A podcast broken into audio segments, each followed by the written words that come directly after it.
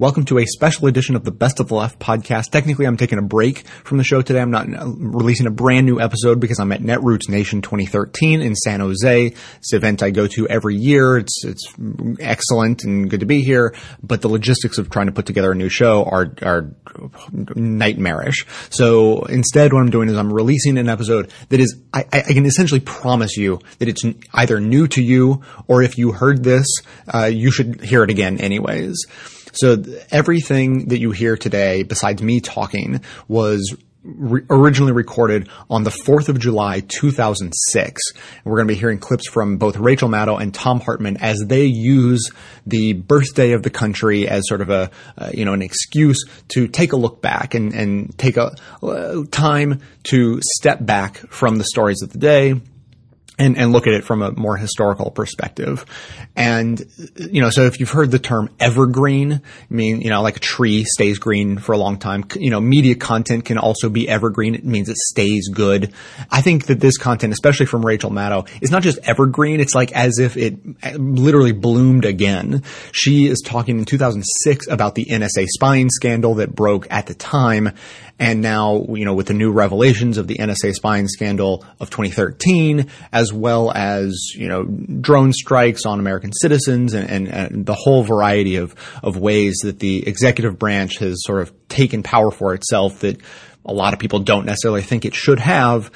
What Rachel talks about in 2006 will bring a lot of light on 2013 and, and it just adds a whole new layer. You know, the last seven years have gone by will add a whole new layer to what she's talking about. So I, I, absolutely want everyone to stick around and listen to this show, not just skip ahead because you think it's a rerun. Uh, this is really excellent stuff. I wouldn't be playing it otherwise. So now the show will start as normal. Of course, this program is made possible by the members and donors to the show. For details, visit the membership tab at bestoftheleft.com. Welcome to the award-winning Best of Left podcast with clips today from the Rachel Maddow show back when she was on the radio and the Thom Hartmann program. Get ready for the time warp as we go back to the 4th of July 2006 and stay tuned at the end as I ask uh, what can be done going forward to uh, deal with the problems discussed in the show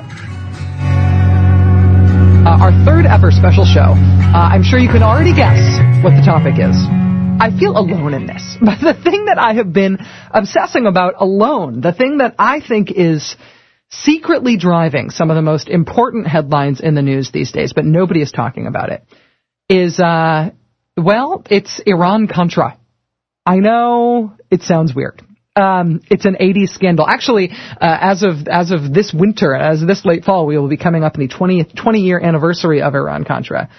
But on July 4th, today, on the country's birthday, I think that flashing back to a couple of important things about Iran Contra, more than anything else I know in the day to day headlines these days, getting a little Iran Contra refresher and kind of doing a where are they now in terms of what's happened to some of the characters and some of the ideas that were exposed during Iran Contra, looking back on what happened then 20 years ago with the lens of what has happened since and what's going on in the government right now, more than anything else I know of right now, can help explain the big picture the 15 second explanation, the big scary idea, the one thing that is most wrong with the Bush administration, what is wrong with this current form of republicanism that is ascendant in government today. It's like a, it's uncanny. It's like a, a, little Rosetta Stone decoding everything that's been happening lately on the big picture issues in the Bush administration. All these things that seem unconnected.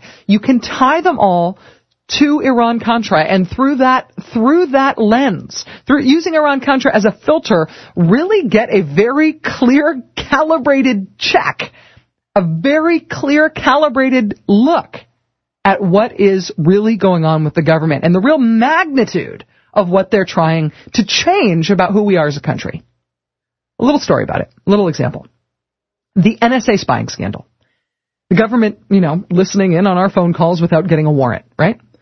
One of the things that I've always thought was was most important about this story, and I've been covering it uh, from even before the New York Times busted out their expose last December. One of the things that always seemed to be absolutely key to me to understanding why the NSA story was important was that the Bush administration had the opportunity to do this thing legally, to do what they did in the NSA spying program without violating the law. Without violating the law that says you need a court order. They could have done it legally. They had the chance to do it legally. A Republican senator, uh, Mike DeWine of Ohio, before the whole NSA spying scandal thing came to light, in 2002, Mike DeWine proposed legislation four years ago that, that would have amended the FISA Act to allow the NSA to listen in on calls without a warrant. He proposed legislation that would have made legal what we now know they were already doing illegally. At that time, four years ago, the Bush administration told Congress that they were not in favor of changing that law. They advised against it. They said no. The Bush administration knew at that time that they were doing this illegal program. They had the chance to do it legally without anybody having ever found out about it, and they asked instead for Congress not to act to make what they were doing legal. They preferred to do it secretly. They preferred to do it illegally in violation of laws, in violation of the FISA law that was passed by Congress. Why? Why would they prefer to act illegally over acting legally? Why would they prefer to act on their own accord against the wishes of Congress than actually have Congress make what they were doing legal? Why? Back in December, right after the New York Times ran the NSA spying story that broke open this huge scandal, on December 20th, this past December, Dick Cheney was flying on Air Force Two around the Middle East. Uh, the uh, if you look at the White House transcript of this discussion on December 20th, it says that he was on his way to Oman when Dick Cheney decided to have a rare back and forth with the reporters on his plane. Reporters wanted to ask him about the spying scandal. He was in the rare mood to talk. And he told the reporters, he volunteered, without being led into this in any way, that if they wanted to understand his view of government, why he thought the NSA thing was okay, if they wanted to understand his orientation to government, Cheney said they should go read his take on Iran Contra. Random, right? That was 20 years ago. It's such a random thing for him to bring up, but he literally told reporters, go find this obscure minority report that I wrote. He said, nobody's ever read it, but it's my, basically he said, it's, it's my, it's my philosophy of government.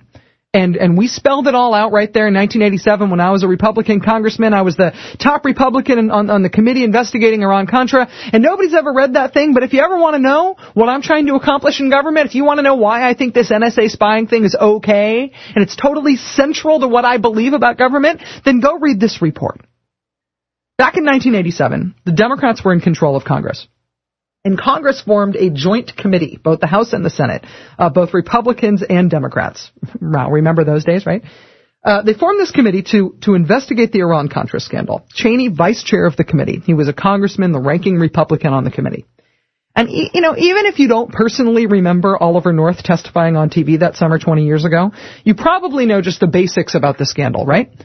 The Contras were rebels in Nicaragua. They were anti-communist rebels. And the Reagan administration uh, was having a little love affair with the Contras. The Reagan administration had a fetish generally for arming and training anti-communist guerrilla groups. It was kind of a, a rent, rent a death squad Cold War foreign policy. We propped up dictators and death squads and thugs and monsters secretly to stop the tide of communism from lapping at our shores, to not give the Soviets a beachhead in South America. That's what they did, right? Kind of, kind of like what we're doing in Somalia and Pakistan and places today if you replace the word communism with terrorism.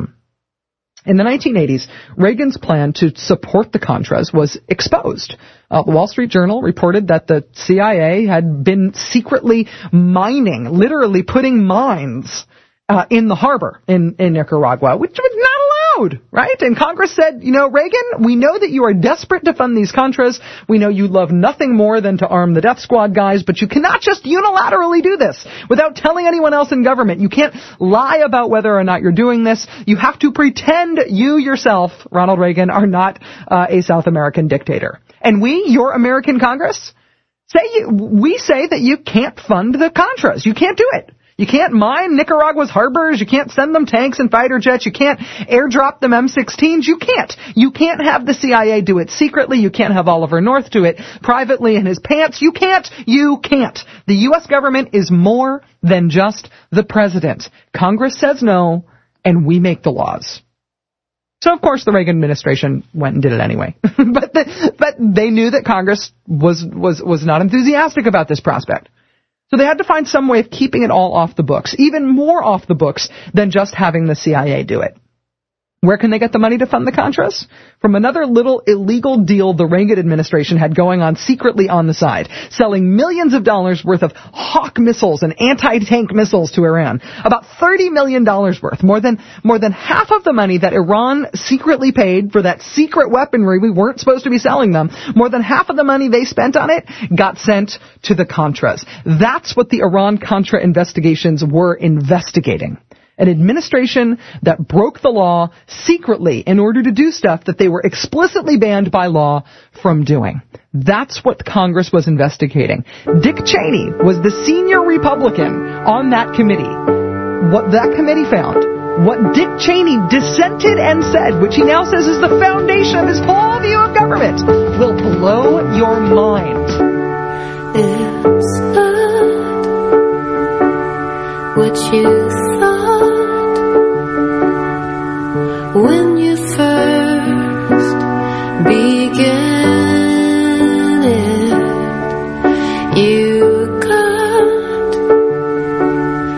what you want. Now you can hardly stand it though.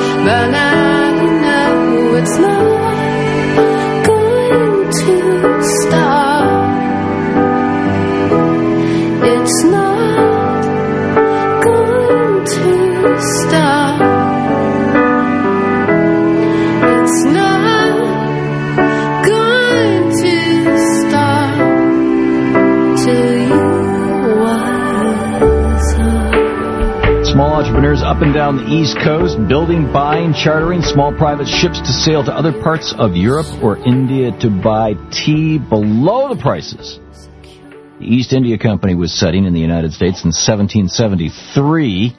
Today, the 4th of July, celebrating the Declaration of Independence. The war was really already on on July 4th, 1773. The shooting war had already begun. And it really traced back to that that uh, late autumn, early winter night in 1773 when a group of anti-globalization protesters decided to take on the world's largest military machine and the world's largest transnational corporation. You'll recall the Tea Act of 1773. A lot of us studied it in school. As the Encyclopedia Britannica, the British Encyclopedia, points out in their, their online edition, the 2001 online edition, the 1773 Tea Act was a legislative maneuver by the British Ministry of Lord North to make English tea marketable in America by helping the East India Company quickly sell 17 million pounds of tea stored in England. End of quote. This was a tax cut. The Tea Act of 1773 that caused the American colonists to scream no taxation without representation was a corporate tax cut.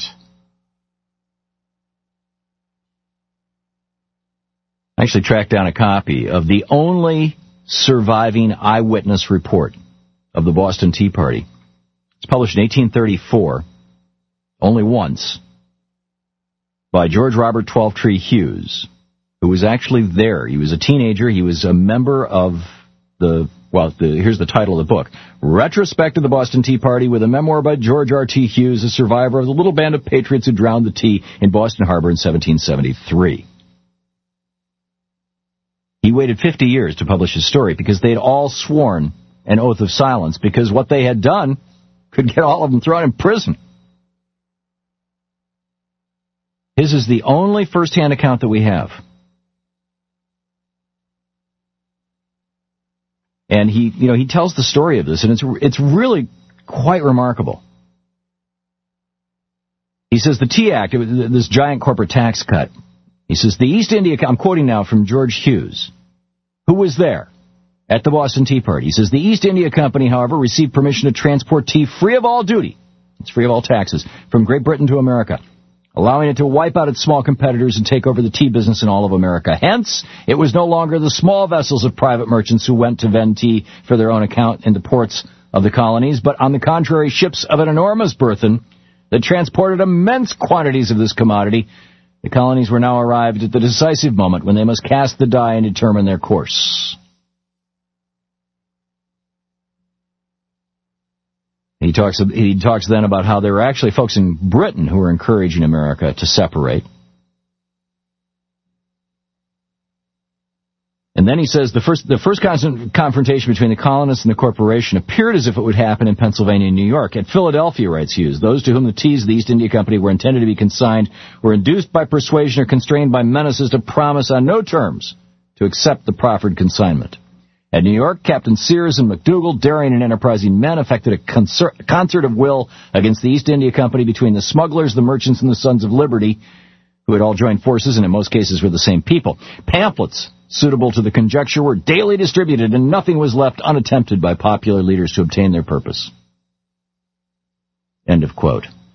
The broad consensus here was that the boycotts and acts of civil disobedience would be enough to make the British rescind the tax breaks and the rebates that they were giving the East India Company so that it could sell tea below the market value and wipe out its small entrepreneurial competitors. But as newspapers began to expose the way the East India Company had used monopoly control in other nations, where it had put all the local small companies out of business, anger arose. Consider, for example, this pamphlet, which appeared on trees and buildings all over Philadelphia and Boston in the fall of 1773. It was titled The Alarm and signed by an enigmatic patriot who only called himself Rusticus. We, we, to this day, we have no idea who, who Rusticus actually was. He said, Are we in like manner to be given up to the disposal of the East India Company, who now have the assurance to step forth in aid of the minister to execute his plan of enslaving America? Now keep in mind, this is a corporate enslavement of America they're talking about. Their conduct in Asia, he's talking about the East India Company, their conduct in Asia for some years past has given simple proof how little they regard the laws of nations, the rights, liberties, or lives of men. They levied war, excited rebellions, dethroned lawful princes, and sacrificed millions for the sake of profit. The revenues of mighty kingdoms have centered in their coffers. And these not being sufficient to glut their avarice, they have by the most unparalleled barbaries barbarities, excuse me, extortions, and monopolies stripped the miserable inhabitants of their property and reduced entire nations to indigence and ruin. 1,500,000, it is said, perished by famine in one year. Not because the earth denied its fruits, but because this company and their servants engulfed all the necessities of life and set them at so high a price that the poor could not purchase them. So you get it that the Patriots in 1773, who stood up to this huge multinational corporation, the East India Company, and the giant army and navy that backed it up, the British, the, you know, the, the British war machine, that they were saying enough, enough. We are not going to be to be serfs. We're not going to be vassals any longer. In in Boston, George Robert Twelves Hewes wrote, The general voice declared the time was come to face the storm. Now is the time to prove our courage, or be disgraced with our brethren of the other colonies who have their eyes fixed upon us, and will be prompt in their succor if we show ourselves faithful and firm. He says this was the voice of the Bostonians in 1773. The factors who were to be the consignees of the tea were urged to renounce their agency, but they refused and took refuge in the fortress. The, the, the, the, company that was supposed to receive the tea said, hey, we're still going to take the tea. So he writes, a guard was placed on Griffin's Wharf, wharf near where the tea ships were moored. It was agreed that a strict watch should be kept, that if any insult should be offered, the bell should be immediately rung. And some persons all ready to bear intelligence of what might happen to the neighboring towns and to call in the assistance of the country people. May 27, 1773, Rustic, Rusticus published a pamphlet. Resolve, therefore, nobly resolve, and publish to the world your resolutions that no man will receive the tea, no man will let his stores or suffer the vessel that brings it to moor at his wharf, and that if any person assists at unloading, landing, or storing it, he shall ever be deemed an enemy to his country, and never be employed by his fellow citizens. In October 27, 1773, a new edition of the Alarm, Rusticus. It hath now been proved to you that the East India Company obtained the monopoly of that trade by bribery and corruption, that the power thus obtained they have prostituted to extortion and other the most cruel and horrible purposes the sun ever beheld. On the 28th of November, 1773, writes Hewes, the ship Dartmouth with 112 chests arrived. The next morning after, the following notice was widely circulated. Friends, brethren, countrymen, that worst of plagues, the detested tea, has arrived in this harbor. The hour of destruction, a manly opposition to the machinations of tyranny, stares you in the face. Every friend of his country, to himself and to posterity, is now called upon to meet in Faneuil Hall at 9 o'clock this day, at which time the bells will ring, to make a united and successful resistance to this last, worst, and most destructive measure of administration.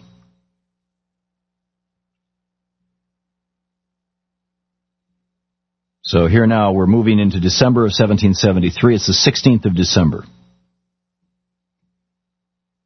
This the and now, if you go back and you read Jefferson's writings prior to this date, he was he had, for example, he had written an, uh, a piece that was published in early 1773 called "The Rights of," as, as they're called, the, the Rights of British Americans. Or it had a longer title than that, but essentially it was how to be a good citizen of England or of the United Kingdom while living here in North America. There was not a large consensus in favor of separation from England. This was the event that brought it about, the Boston Tea Party. So Robert Hewes, Robert Walter Hewes, he, he writes and he was there. Again, he was a te- he was a, a teenager. He was a member of the group who threw the tea into the harbor. One of only two people that we actually know was there. He says, things thus appear to be hastening to a disastrous issue. The people of the con- country, country arrived in great numbers. The inhabitants of the town assembled. This assembly, which was on the 16th of December, 1773, was the most numerous ever known, there having there being more than 2,000 people from the country present. Then it was resolved that the tea should be returned to the place from whence it came in all events, and no, no duty paid, paid thereon. The arrival of other cargoes of tea soon after increased the agitation of the public mind. He goes on, finding no measures were likely to be taken either by the governor or the commander or owners of the ship to return their cargoes. At five o'clock, a vote was called for the dissolution of the meeting and obtained. The Boston Tea Party was on. And thus began the separation of the United States of America from the United Kingdom. All brought about because a multinational corporation was wiping out small companies in North America. All because of the economic, essentially prostitution of a government to a huge multinational corporation. All because the government had been taken over for all practical purposes by this huge corporation, the government of England, and the and the, the satellite governments here in what was then the colonies, the British colonies. And the Patriots said no. We want a government of the people, by the people, and for the people, not of the people, not of the corporations, by the corporations, and for the corporations. And that's what they thought they were creating in this nation. You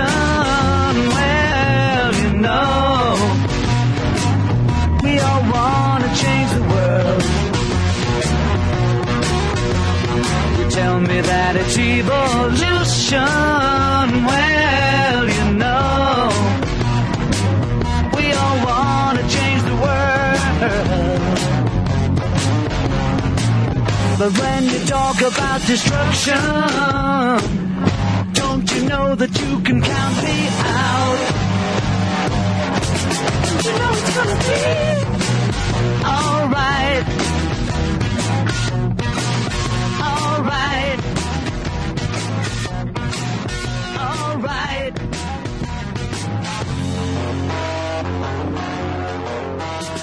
You say you got a real solution. Fact of the matter is that there's nothing I can say that will make the situation right. I was stubborn in my pursuit of a policy that went astray. The other major issue of the hearings, of course, was the diversion of funds to the Nicaraguan Contras. Colonel North, Admiral Poindexter believed they were doing what I would have wanted done, keeping the democratic resistance alive in Nicaragua. I believed then, and I believe now, preventing the Soviets from establishing a beachhead in Central America. Since I have been so closely associated with the cause of the Contras, the big question during the hearings was whether I knew of the diversion. Yes, indeed, that that was a big question, Mr. President. Welcome back to a very special edition, a very special 4th of July edition of the Rachel Maddow Show here on Air America Mornings. Uh, we're standing back today. We're standing back 20 years and squinting at today's headlines. Uh, and finding that, that some really important stuff in today's news is remarkably easier to understand from that distance. You know, you can hear in that little clip there in Ronald Reagan's defense there, you can hear a little bit of the George W. Bush playbook, can't you? You know, you don't, you kind of vaguely apologize, but you never really apologize for anything. You cast even your failings, your stubbornness as some sort of perverse personal virtue. And then you immediately go from that to scaring people. Sure, I was stubborn, my fellow Americans, but there are communists on beachheads down there. It's just the parallels. But there are more parallels. There's more to the connections between this scandal 20 years ago and today's headlines than just the rhetorical connections, right? The Iran Contra investigations 20 years ago were looking into an administration that had broken the law secretly in order to do stuff that they were explicitly banned by law from doing, breaking the uh, Iranian arms embargo to sell weapons to Iran, uh, breaking the Boland Amendment, a, a, law that had been passed by Congress that said you, you can't support the Contras. They wanted to do both of those things, and uh, they, they went ahead and did it, even they knew, though they knew it was clearly against the law. And, and this joint House-Senate committee found um, basically their their findings can be summarized as follows: "Quote." The common ingredients of the Iran and Contra policies were secrecy, deception, and disdain for the law. A small group of senior officials believed that they alone knew what was right. Administration officials repeatedly evidenced disrespect for Congress's efforts to perform its constitutional oversight role in foreign policy. The idea of a monarchy was rejected here 200 years ago, and since then, the law, not any official or any ideology, has been paramount. There's all direct quotes from the uh, the findings of the investigation into Iran Contra. That's what the committee found when they looked into Iran Contra. Dick Cheney, the ranking Republican, the ranking minority member on that committee, disagreed filed a dissenting minority report which said that the problem in Iran Contra was not that the president broke laws that Congress had written. In Dick Cheney's mind 20 years ago, the problem, the real crime in Iran-Contra was that Congress had passed laws in the first place that deigned to say what the president could do the guy who is currently sitting in the east wing of the White House. We know he's unpleasant. We, we know he told uh, Pat Leahy to go F himself. We know he, sh- he shot a lawyer in the face. But the thing that I think we have forgotten about Dick Cheney, that he has personally been trying to remind us of himself by repeatedly bringing up Iran-Contra in recent months to explain himself, the thing that we are just not grasping about Dick Cheney, the ideological and legal engine of this administration, is that he is beyond radical in terms of what he thinks this government should be. He was radical then, he's radical now, but boy, you can see it clearly then when nobody was really paying attention to him. There is a guy driving the most important policies of the U.S. government now, the policy engine of the White House, the most powerful vice president in history, who has openly advocated for 30 years that the Congress is a suggestion box. That the president is a king who answers to no one. That there is no law that can constrain the men who sit in the executive offices at 1600 Pennsylvania Avenue. And he's one of them now. We need to recalibrate our sense of how crazy the Bush-Cheney plans are for changing the American government. And the best way to do that is to look at what these guys said were their plans at a time when no one was paying attention to them because they were not mincing words at that time. They said exactly what they wanted to do, and in the intervening decades, they have set about doing it. Look at your young men fighting. Look at your women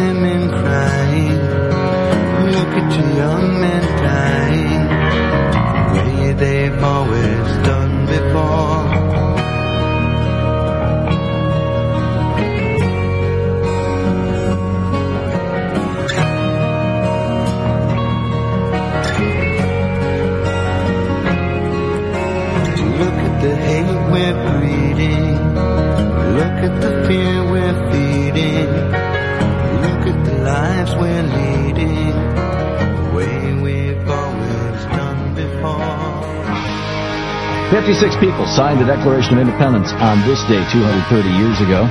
It's also, by the way, the day some years later, within a few hours of each other, that John Adams, the second president of the United States, and Thomas Jefferson, the third president of the United States, both died. Jefferson died about two hours before Adams, although Adams' last words were Thomas Jefferson still lives. They had been close friends in the early days. They were they were they worked to eh, to, to bring about the American Revolution. They then became political enemies. Adams was a staunch, what we call a conservative in today's parlance, a, a Federalist at the time. Jefferson was what was called a Republican then. He founded what was the Democratic Republican Party, which in the 1830s dropped the word Republican from its name and is still today known as the Democratic Party, the longest lasting, oldest political party in the history of civilization. The Democratic Party, founded by Thomas Jefferson. The 56 men who signed the Declaration of Independence, politicians, doctors, Protestant ministers, merchants, nine of them were farmers. By today's standards, none of them were truly rich. Land didn't have that much value back then. You'll recall that uh, both George Washington and Thomas Jefferson, Jefferson died in bankruptcy. Washington died without, he didn't have enough money to free his slaves, which was one of his most ardent wishes when he died. The signers wrote, even John Hancock, by the way, who was the wealthiest of all of them, was, you know, in today's money, worth maybe five, six, seven hundred thousand dollars. He, he was not rich. He was not Bill Gates wealthy. These men were the most idealistic and determined among the colonists. When they, at the very end of the Declaration of Independence, they, they, wrote, we mutually pledge to each other our lives, our fortunes, and our sacred honor and this was just a simple statement of fact. The day they signed that document, 230 years ago today, each legally became a traitor and was sentenced to death for treason by the legal government that controlled their lands and their homes. As Ben Franklin pointed out, they stood at a point of no return, and indeed, to quote Franklin, indeed we must all hang together, otherwise we shall most assuredly hang separately. When Rhode Island Stephen Hopkins signed the document, he remarked to his friend William Ellery that Quote, my hand trembles, but my heart does not. But Virginia's Benjamin Harrison, who weighed nearly 300 pounds, commented to Massachusetts's Elbridge Gerry, a thir- short, thin man, quote, with me, the hanging will be over in a minute, but you'll be dancing on the air for an hour after I'm gone. John Hancock signed his name large enough that the king could, quote, read my name without glasses and can now double the reward end quote, of 500 pounds that had already been put on Hancock's head for sedition. Just six months later, John Hancock would lose his newborn daughter to complications of childbirth arising from his wife's fleeing the oncoming British Army. Thomas Nelson of Virginia signed the Declaration of Independence when he and George Washington attacked the British in Nelson's hometown the British had seized Nelson's house. British General Cornwallis taking it as his headquarters, and he encouraged George Washington to attack his own home. The house was destroyed, and after the war, Nelson, unable to repay loans he'd taken out against it to help finance the revolution, lost his property and died in poverty at the age of 50. Signer William Ellery of Rhode Island similarly lost everything, as did Virginia's Carter Braxton and Benjamin Harrison. Pennsylvania's George Clymer, New York's Philip Livingston, Georgia's Lyman Hall, and New Jersey's Frank, Francis Hopkinson. Everyone died in poverty, each one of those men, as a result of having signed the Declaration of Independence 230 years ago this day. The British destroyed New York's Francis Lewis's property and threw his wife into such a hellhole of a jail that she died there two years later. Three of South Carolina's four signers, Edward Rutledge, Thomas Heyward Jr., and Arthur Middleton, were captured by the British and held in a filthy, unheated prison and brutally tortured for over a year. New Jersey farmer John Hart's wife died shortly after he signed the Declaration of Independence, and his 13 children were scattered among sympathetic families to hide them from the British and conservative loyalists. John Hart never again saw his children, dying alone and racked with grief three years later. Altogether, 17 of the 56 men who met in that room to sign the Declaration of Independence were entirely wiped out by the war they declared. New Jersey State Supreme Court Justice Richard Stockton took his wife and children into hiding after he signed the Declaration, but conservatives loyal to the Crown turned them in. He was so badly beaten and starved in the British prison that he died before the world was o- war was over. His home was looted, and his wife and children lived the rest of their lives as paupers. Altogether, nine of the men in that room died, and four lost their children as a direct result of putting their names to the Declaration of Independence. Every single one of those 56 men had to flee his home, and after the war, 12 returned to find only rubble. After the war was over and the conservatives had fled to Canada and England, the survivors of the new American nation met to put into final form the legal structure of the nation they had just birthed. It was not to be a nation of cynical, selfish libertarians who believed the highest value was individual freedom and independence from society, or that the greatest motivator was greed. It was not to be a kingdom ruled by a warlord elite. It was not to be a theocracy. It was to be, as Ben Franklin said, a republic, if you can keep it.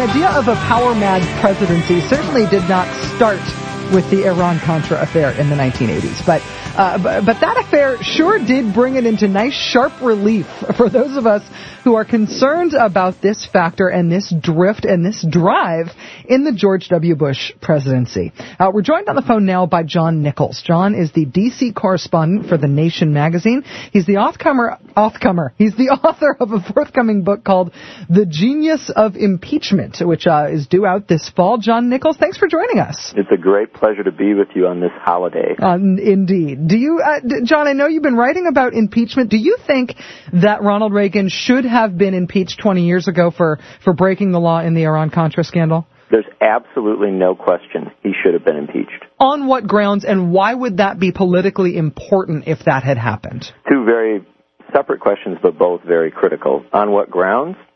The Congress of the United States passed a resolution specifically telling the president not to give money to the Contra forces in Central America. Yeah, they couldn't have been clearer. I mean, about it it. was, this is this is one of those rare moments. It'd be like your mom would say, "If the sun shines tomorrow, you can't go out. You wake up, the sun's shining, and you go out." Right? She specifically told you not to. Congress specifically told Ronald Reagan and his entire administration uh, that you can't do this. Yeah. Well, they did it, and they did it in the most remarkable of ways. They violated the uh, sanctions against Iran, and members of the Reagan administration, going right up to the vice president George Bush, uh, arranged for arms sales to the Iranians, who were at war with somebody we liked better at the time, Saddam Hussein. Now, why have I? Why does that name ring a bell? Isn't that Yeah. funny? and so we arranged arms sales to the Iranians, and then with the profits from those arms sales, we then gave the money to the Contras. And there is certainly plenty of evidence to suggest that Ronald Reagan was part and parcel of the process. and his defense was that he didn't know it was happening, basically. It, it, but the thing is, one of the things that's lost to history is that Reagan initially said, I don't know anything about this.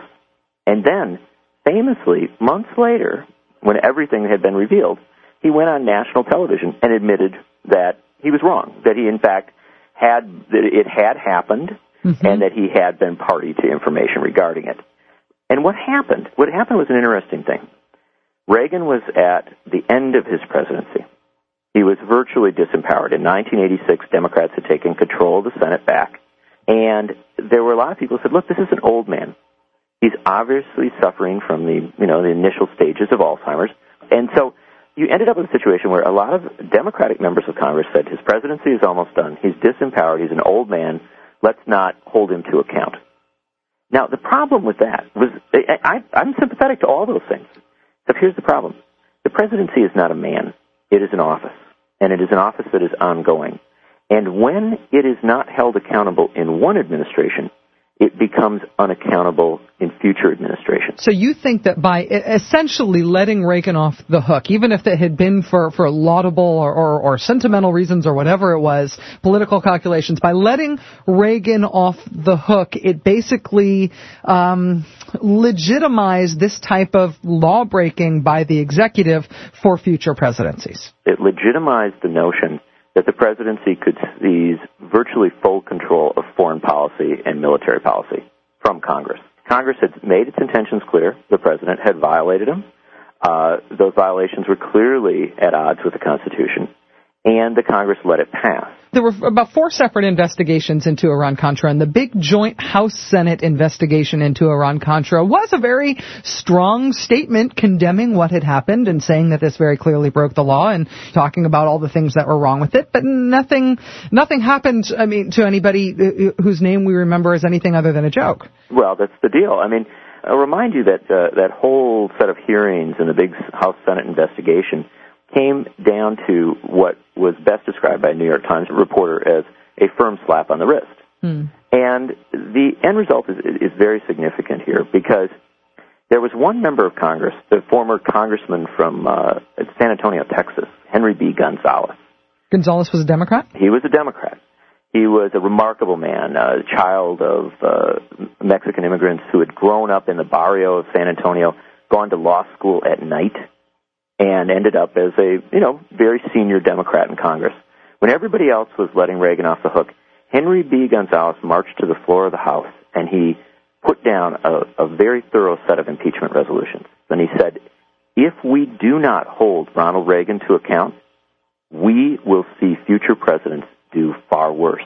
Hmm. And they will look back to this moment and they will say, see, the Congress gave us the approval. The Congress essentially set a precedent that presidents can do as they choose. That even when you have not gotten away with it, even when you have been caught red-handed, even when you have been exposed, you will still not be punished for it, then Right. that sets a standard for people who, well, A, want to try to get away with it, but know that even when they're caught out, nothing will happen. This is why the Iran-Contra scandal and the legacy of it for me is becoming so central to the way I understand what's happening right now. Because if you think about, John, if you think about with what happened with that Iran-Contra investigation, to on the one hand have Henry Gonzalez, whose name is almost lost to history, come out and say, we need to look at this precedent that this is setting for future presidencies and see the danger here.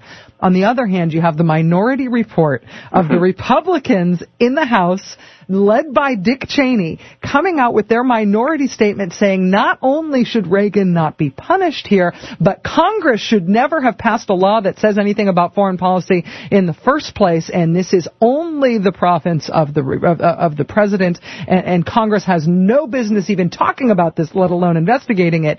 And now you see that Henry Gonzalez is lost to history. Dick Cheney, with that random, obscure, obscenely off the charts perspective, is vice president, and you see how much we have been twisted. Mhm. Well, this is where we tie all the pieces together. Yeah. Dick Cheney maneuvered himself into that position as, as writer of the Minority Report.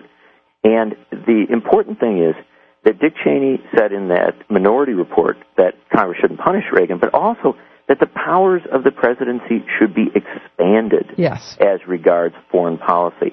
He has held to this view very strongly. When he entered the White House in 2000 as Vice President of the United States, and really effectively as President of Foreign Policy, he moved immediately to do three things that were absolutely critical. To make foreign policy decision making fully secret, to, to close down all sorts of information on what they were doing Right. to dramatically expand the independent intelligence gathering outside the CIA. And finally, and very specifically, the very first cabinet meeting, as we were told by Paul O'Neill, to prepare for a war with Iraq. Yeah. When you put these pieces together and you realize that this is the man who was at the center of Iran Contra, he saw how much danger there was for going way off the deep end, really expanding presidential powers to extreme points. He knew that Congress was not likely to challenge him, and he got in there and did what he thought Reagan should have done, which was much more than Iran Contra. Sure. Not to just uh, not to apologize, not to avoid getting caught, but simply to do whatever you want and then assert your right to be there once you're found out. And now we're lost in this. We're, we're sort of stuck in this uh, Alice in Wonderland world, where uh, Dick Cheney's vision has become dominant, hmm and there are many people, including many Democrats, who sort of accept a playing field, a post-Iran Contra playing field, that says it would be absurd for Congress to assert itself. It Sure. would be. It's just not going to happen, right? Right. Well, that's not as it should be. The founders said at the Constitutional Convention that they wrote the Constitution. One of them said, his specific quote was, with the intent to chain the dogs of war. They wanted the Constitution to make it virtually impossible for a president to launch a war, be it aggressive or even defensive, without the full approval of Congress, not merely at the time of declaration, but throughout the process. And that is an American legacy, an American legacy of another July 4th hmm that has been stolen from us. It was stolen, it's been stolen in many pieces at many times. But if you wanted to see the critical point at which we were really robbed, it was during that Iran Contra fight.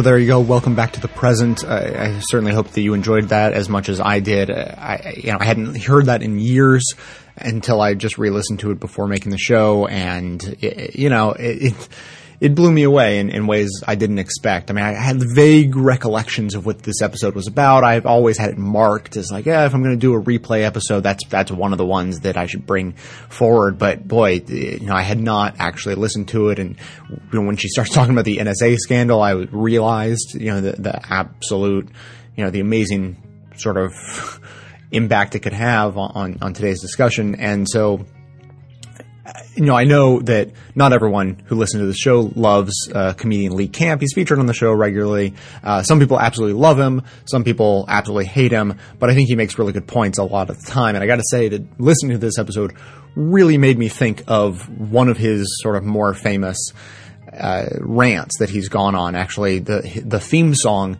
for his Moment of Clarity rants is actually based on this commentary he did. And so, and rather than tell you about it, I'm just going to play it for you. And I think the, the connection I'm making is going to be pretty obvious. You know the difference between the good and the evil in this world, the caring and the selfish, the Mel Gibson circa lethal weapon and the Mel Gibson circa apocalypto?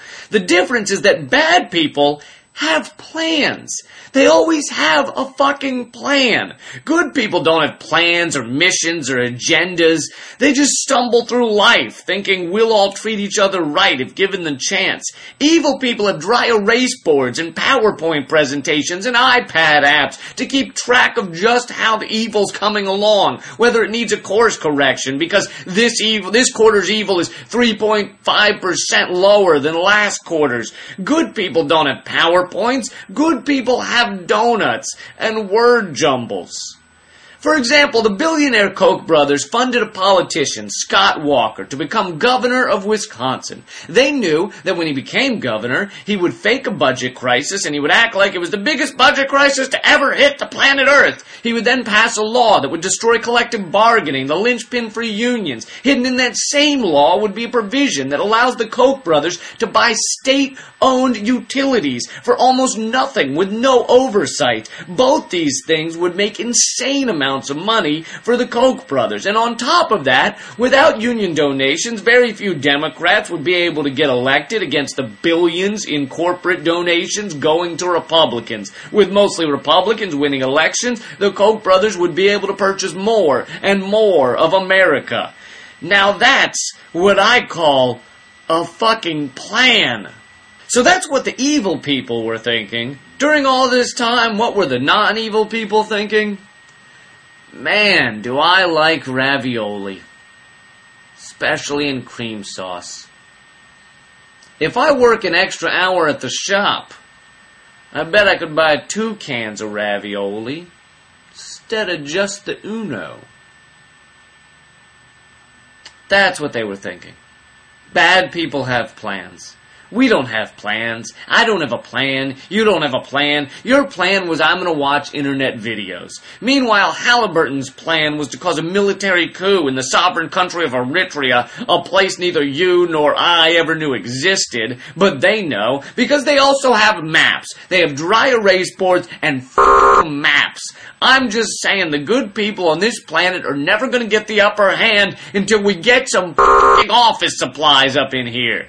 So we've heard in this episode what can happen almost on a fundamental level to the the, the structure and, and psyche of you know our government and our collective ideas of what's appropriate when it comes to you know in this instance Congress's influence over the foreign policy of the country. You know we can see what happens when someone like Dick Cheney starts making plans and actually follows through on them over the course of a couple of decades, and you know, it, it reminds me not only of, of Lee's uh, rant there about how good people don't have plans, but you know, I, I was I was interviewed on David Feldman's radio show recently, his comedy show, and one of the questions he asked me that that really stumped me was, you know, he felt like conservatives have been you know, they, they've, they've been coming up with ideas. They might be terrible ideas. They might hurt people, but they've been coming up with ideas and they're pushing those ideas. And, and so progressives end up playing defense a lot. And so a lot of what we consider to be victories are just when we stop the conservatives from doing whatever terrible thing they're trying to do with, you know, some progress on gay rights and, and you know, some mediocre at best healthcare reform as notable exceptions to that but but you know a lot of it has been you know honestly over the last couple of decades conservatives have been making slow but steady progress in a lot of ways and progressives are just fighting against that. And so he was asking you know why do they have ideas and we don't? What are our new ideas? What are we trying to push to i, don't know if you use this sort of you know, phrasing but you know how, how have we been sort of trying to win by having you know, the, the best de- defense being a strong offense, that sort of concept. And, and I, I, you know, I was pretty stumped. I don't remember what I said or where the conversation went from there, but he asked that question. I thought, boy, I don't know. I mean, we really have been playing defense for a while and, and we haven't really been in the position or, or, or even the mindset to push new progressive ideas and try to push the, the entire sort of conversation of the country to progressive ground. You know, we've always been fighting on sort of conservative grounds and just fighting against it. And and so you know, I guess we'll we'll, we'll narrow this conversation to the idea of executive power run wild. It's especially timely because you know I've done several episodes on a variety of topics that all sort of center around this concept of executive power. So the question is, if we were to devise a plan not that we would be organized enough or capable of actually following through on the plan, but you know, let's say we were, what would a plan to try to pull back, claw back executive power and put it back where it belongs, what would that plan have to look like? It's definitely not an easy question, so don't feel bad if you don't feel like you have the answer. But this is sort of like a brainstorming session. There- There's no such thing as a wrong answer. Uh, if you have any thoughts on that, please let me know. Of course, the number to call in, leave a voicemail is 202-999-3991. I, you know, I would love to hear any thoughts on this because mean, there's so many fundamental problems that we're trying to deal with all at the same time. Money in politics, uh, you know, which leads to corrupt Congress, you know, overly powerful executive branch, et cetera, et cetera. But eh, let's let's focus on this for a minute and see what we come up with. So that's going to be it for today. Thanks to everyone for listening. Thanks to the volunteers who helped gather clips to make the show possible. And thanks to those who called into the voicemail line, even though they didn't get played on today's episode. I, I- will be back uh, after Netroots Nation. The next episode will be one day late because I'll be a traveled, you know, the whole thing, logistics, etc. It'll be one day late, but the next episode will be brand new, coming up soon. Thanks to those who support the show by becoming a member or making one-time donations. That it's absolutely how the program survives. Stay tuned into the show between episodes by joining up with us on Facebook and Twitter. And for details on the show itself, including links to all the sources and music used in this and every episode, all that information is always posted in the show notes on the blog. So coming to you from inside the Beltway yet outside the conventional wisdom of Washington DC, my name is Jay, and this has been the Best of the Left podcast, coming to you every third day, thanks entirely to the members and donors to the show from bestoftheleft.com com. Thought by itself, black and white. You took apart a picture that wasn't right. Pitch burning on a shining sheet. The only maker that you wanna meet. A dying man in a living room. Whose shadow bases the floor. Will take you out.